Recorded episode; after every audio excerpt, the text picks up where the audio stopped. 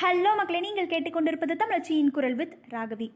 நம்மளுடைய லைஃப்பில் ஏதோ ஒன்று புதுசாக ஸ்டார்ட் பண்ணணும் இல்லைனா ஏதோ ஒன்று அச்சீவ் பண்ணணும் அப்படின்னு நம்ம யோசிக்கும் போது நமக்கு ஃபிஃப்டி பர்சன்ட் பாசிட்டிவான சப்போர்ட் இருந்தாலும் ஃபிஃப்டி பர்சன்ட் நம்மளை கிண்டல் பண்ணி நம்மளை மார்க் பண்ணி கண்டிப்பாக நமக்கு சில நெகட்டிவிட்டிஸ் கொடுக்குறவங்களும் நம்மளை சுற்றி இருப்பாங்க.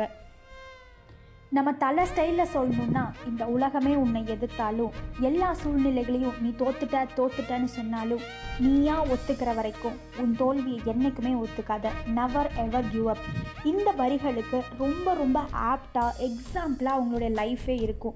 கண்டிப்பாக இவங்களுடைய ஸ்டோரி நம்ம எல்லாருக்குமே ஒரு மிகப்பெரிய இன்ஸ்பிரேஷனாக இருக்க போகுது. அவங்க யார் அப்படின்னு சொல்கிறதுக்கு முன்னாடி வேர்ல்டு அத்லெட்டிக்ஸ் அப்படின்னு நான் சொன்ன உடனே உங்களுக்கு யாருடைய நேம் மைண்டுக்கு வந்தது?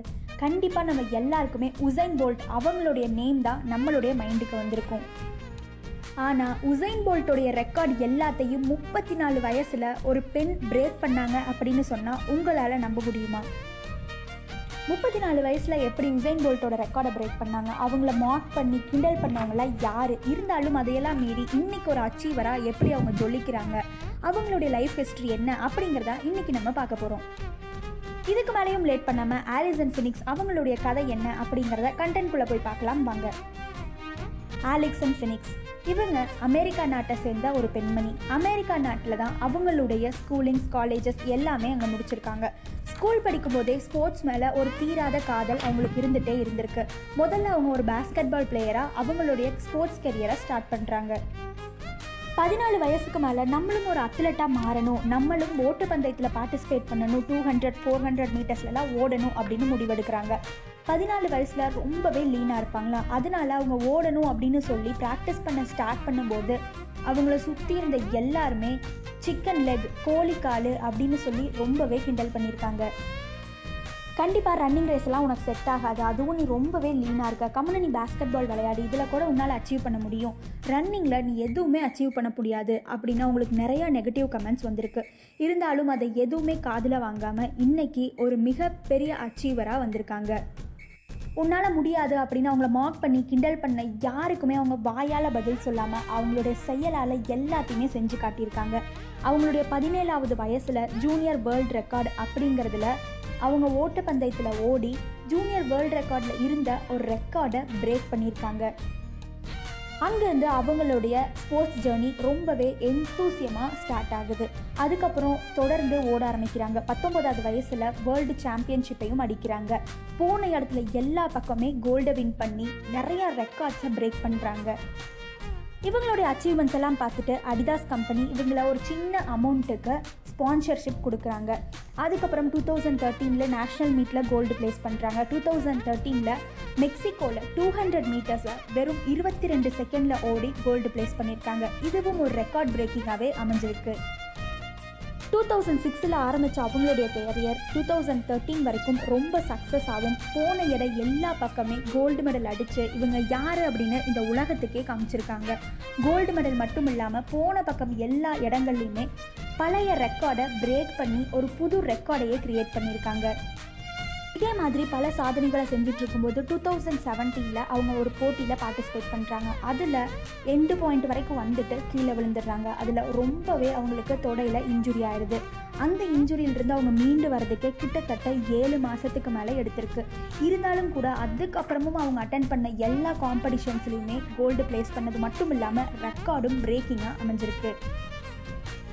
டூ தௌசண்ட் செவன்டீனில் நம்ம ஆலிசன் ப்ரெக்னென்ட் ஆகுறாங்க. அதனால அவங்களால ஓட முடியாது. இதுக்கு மேலே அவங்களால எதுவுமே அச்சீவ் பண்ண முடியாது அப்படின்னு ஏகப்பட்ட விமர்சனங்கள் அவங்கள நோக்கி போகுது. நைட் கம்பெனி அந்த டைமில் அவங்களுக்கு ஸ்பான்சர்ஷிப் கொடுத்துட்டு இருந்திருக்காங்க. இதுக்கு மேலே அந்த பொண்ணால் ஓட முடியாது அப்படின்னு முடிவெடுத்தவங்க அவங்க கொடுத்துட்டு இருந்த ஸ்பான்சர்ஷிப்பில் எழுபது பர்சன்ட்டை கம்மி பண்ணியிருக்காங்க. அந்த ஆண்டோட அந்த ஸ்பான்சர்ஷிப் முடியுது. அதுக்கு மேலே அவங்க எக்ஸ்டெண்டும் பண்ணாமல் அப்படியே விட்டுட்டாங்க.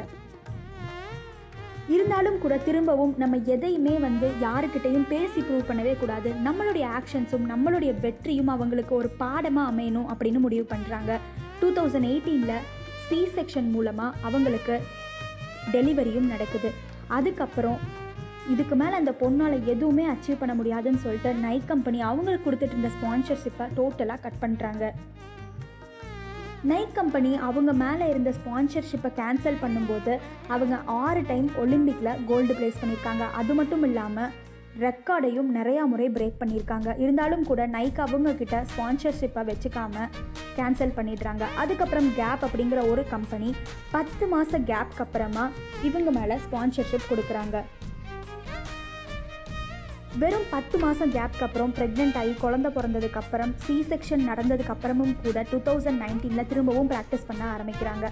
அந்த ப்ராக்டிஸ்க்கு வெற்றி கிடைச்ச மாதிரி அதுக்கப்புறமும் கூட என்னால் முடியும் அப்படின்னு நம்பி என்னை சுற்றி வந்த நெகட்டிவிட்டிஸ் எல்லாத்துக்கும் நான் ஒரு பாசிட்டிவான ரிசல்ட்டை கொடுக்கணும் அப்படின்னு நம்பி திரும்பவும் ப்ராக்டிஸ் பண்ண ஆரம்பிக்கிறாங்க. சி செக்ஷனுக்கு அப்புறமும் கூட பத்து மாதம் கேப் கூட எடுக்காமல் திரும்பவும் அவங்களுடைய காம்படிஷன்ஸ்க்கு ப்ரிப்பேர் ஆக ஆரம்பிக்கிறாங்க. டூ தௌசண்ட் நைன்டீனில் நடந்த வேர்ல்டு சாம்பியன்ஷிப்பில் ஃபோர் ஹண்ட்ரட் மீட்டர்ஸ் ரிலேயில் கோல்டு பிளேஸ் பண்ணியிருக்காங்க.